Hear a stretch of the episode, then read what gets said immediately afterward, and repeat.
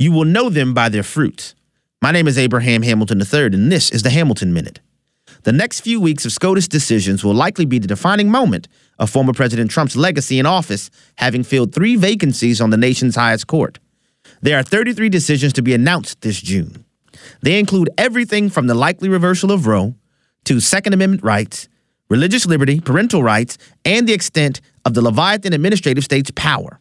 June 2022 will be the month in which we'll get the most robust clarity to date as to the nature of the newly constituted Trump Supreme Court, considering the wide array of socially impactful decisions to be announced. And you know we're going to tackle them all on the Hamilton Corner. Stay tuned.